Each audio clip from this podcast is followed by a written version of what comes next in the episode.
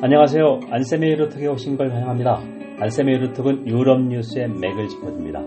유럽과 세계 그리고 우리를 되돌아봅니다. 일주일에 한 번씩 여러분을 찾아갑니다. 유로톡 76회 오늘은 이탈리아 어, 전국을 전망해 보겠습니다. 이탈리아 전국에 급변 상황이 발생했습니다. 그래서 제가 유로톡에서 연이어 2주 동안 어, 같은 주제를 물론 초점은 다르지만 다룬 적이 없었습니다. 녹음하는 현재는 5월 28일 월요일 오후 늦, 늦게입니다. 그래서 아직 유럽 시장은 열리지 않았습니다. 자, 그럼 첫 번째로 어, 제 전망 75회에서 했던 것은 늦어도 이달 말에 포퓰리스트 두 개 정당이 연립 정부를 구성해서 이탈리아 정부가 출범할 것이라고 예상을 했는데요. 어, 출범하지 못하게 되었습니다. 그 과정을 한번 잠깐 어, 살펴보겠습니다. 5월 21일, 22일 세르지오 마테, 마타렐라 대통령, 마타, 마타렐라, 세르지오 마타렐라 대통령이 어, 주세페 콘체라고 하는 총리 임명을 승인했습니다. 그러면 이제 총리가 어, 각 부처 장관을 어, 명단을 만들어서 대통령에게 올렸는데요. 여기서 문제가 됐던 게 팔순의 재무장관 후보였습니다.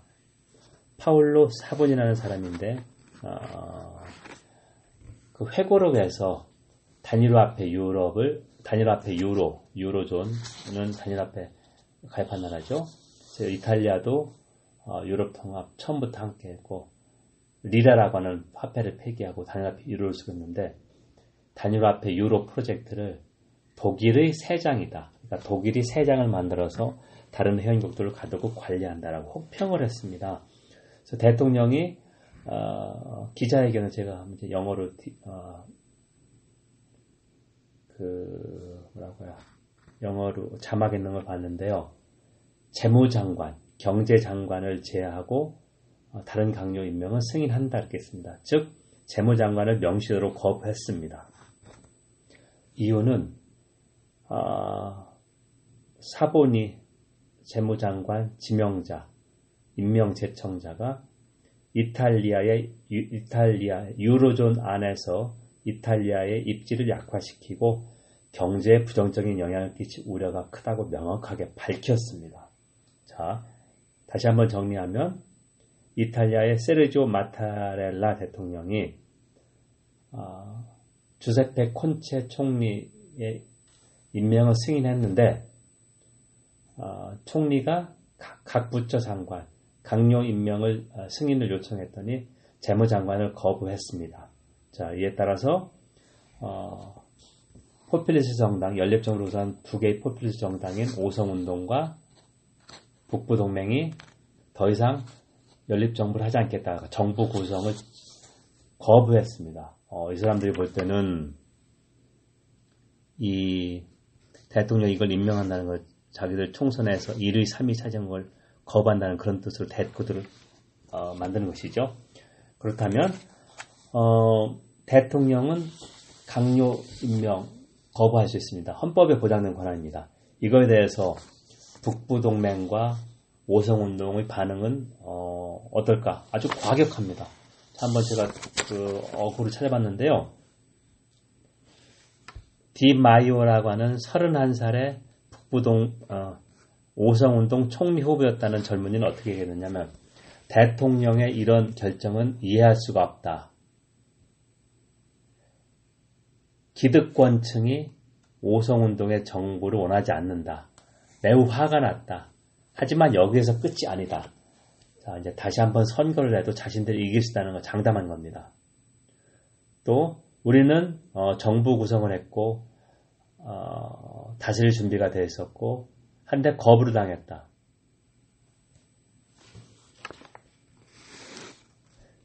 유럽 각국의 신용평가회사들이 재무부 장관으로 임명된 재무부 장관이 되는 사람들에서 걱정했기 때문이다. 자, 왜 그러는지 그 시장 반응, 기존 기득권층 때문에 그렇다고 얘기한 거고요. 마테오 살빈이 40대 중반에 북부동맹, 잘 사는 북부가 이탈리아에서 탈퇴해야 된다는 내세우다가 유로존 위기 후에는 반난민, 반이민, 반이슬람으로 바꿨습니다. 살비니 반응은 더 명확합니다. 이탈리아를 다스리는 것은 독일이나 프랑스가 아니다. 이탈리아 사람이다. 이탈리아는 식민지가 아니다. 이렇게 이 일이 계속된다면 아, 인민, 국민과 권력 간의 거대한 균열이 생길 것이다. 좌파, 우파, 포퓰리스트들이 아, 슬로건을 써서 대통령궁, 그러니까 대통령 대 인민이라고 써서 어, 더 많은 표를 얻을 수 있을 것이다. 그리고 여기서 대항 세력은 로마에 있는 기드, 기존 펄리티컬 지도층과 그리고 브리셀, 그러니까 유럽연합의 어, 기존 아, 기득권층이다. 유럽연합의 어, 기존의 긴축 정책을 옹호하는 그런 세력을 어, 강력하게 비판을 했습니다. 자, 그러면 이제 어, 금융시장 반응은 어떨 것이냐? 아, 지금 녹음하는 현재 아, 유럽의 자금시장, 금융시장은 열리지 않았습니다.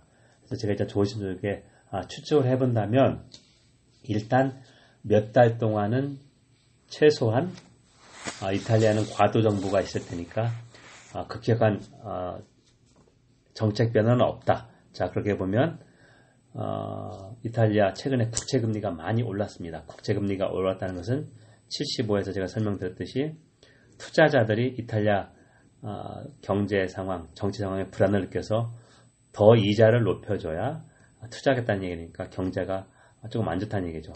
어, 정부가 채권을 발행해서 자금을 조달하는데 채권 이자를 더 많이 내야 된다는 이야기니까요. 자 그런 상황이고 앞으로 중장기 그러니까 언제 총선이 있고 그런 것을 이제 더 지켜봐야 됩니다. 여러분 지금 안쌤의 유로톡을 청취하고 있습니다. 안쌤의 유로톡은 유럽 뉴스의 맥을 짚어줍니다. 유럽과 세계 그리고 우리를 되돌아봅니다. 일주일에 한 번씩 여러분을 찾아갑니다. 오늘은 어, 급변하는 이탈리아 전국을 한번 분석하고 있습니다. 앞으로 이 문제가 최소한 올해 내내 어, 계속해서 진행될 것으로 봅니다. 네, 그러면 세 번째로 앞으로 이탈리아 전국은 어떻게 전개될 거냐 그 시나리오를 한번 제가 살펴보겠습니다. 가장 유력한 게 과도 정부 그리고 조기 총선입니다. 그래서 과도 정부라고 하는 것은 어, 대통령이 임명하는 어, 국내 신망을 얻는 테크노크래트 그러니까 기술 관료 전문가로 정부를 하는 건데요. 2011년 어, 스캔들에 많은 스캔들에 연루됐던 베를루스코니 중도 우파죠 총리가 거의 쫓겨나게시 해서 쫓겨난 다음에 한 2년 정도 어, 유럽연합 집행위원회 행정부 역할을 하는 이탈리아 사람인데 어, 그 사람이 어, 과, 어, 기술 관료 정부를 했는데 상당히 잘 운영했습니다. 2011년부터 2013년까지 2년 동안 그 다음에 이탈리아 총선이 있었습니다. 자 그런 가능성이 상당히 높다.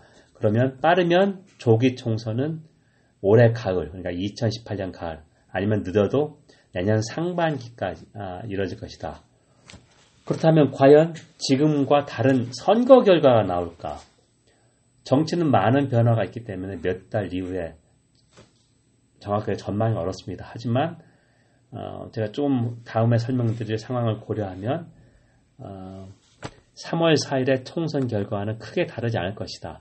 그러니까 3월 4일의 총선 결과는 어, 반유로를 내세운 극우정당 5성운동 별 5개입니다. 일당이 33%를 얻었고요. 어, 총선 전에 집권당이었던 중도좌파 민주당 PD는 18% 겨우 넘었습니다. 사상차. 그리고 3위가 북부동맹 17% 정도였습니다. 자, 그래서 이제 1위, 3위가 연립적으로 구성했던 건데요.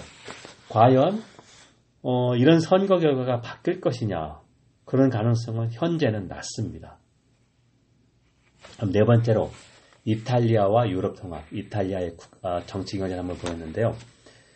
이탈리아는 서독, 통일 전의 독일과 마찬가지로 유럽 통합에 매우 적극적이었습니다.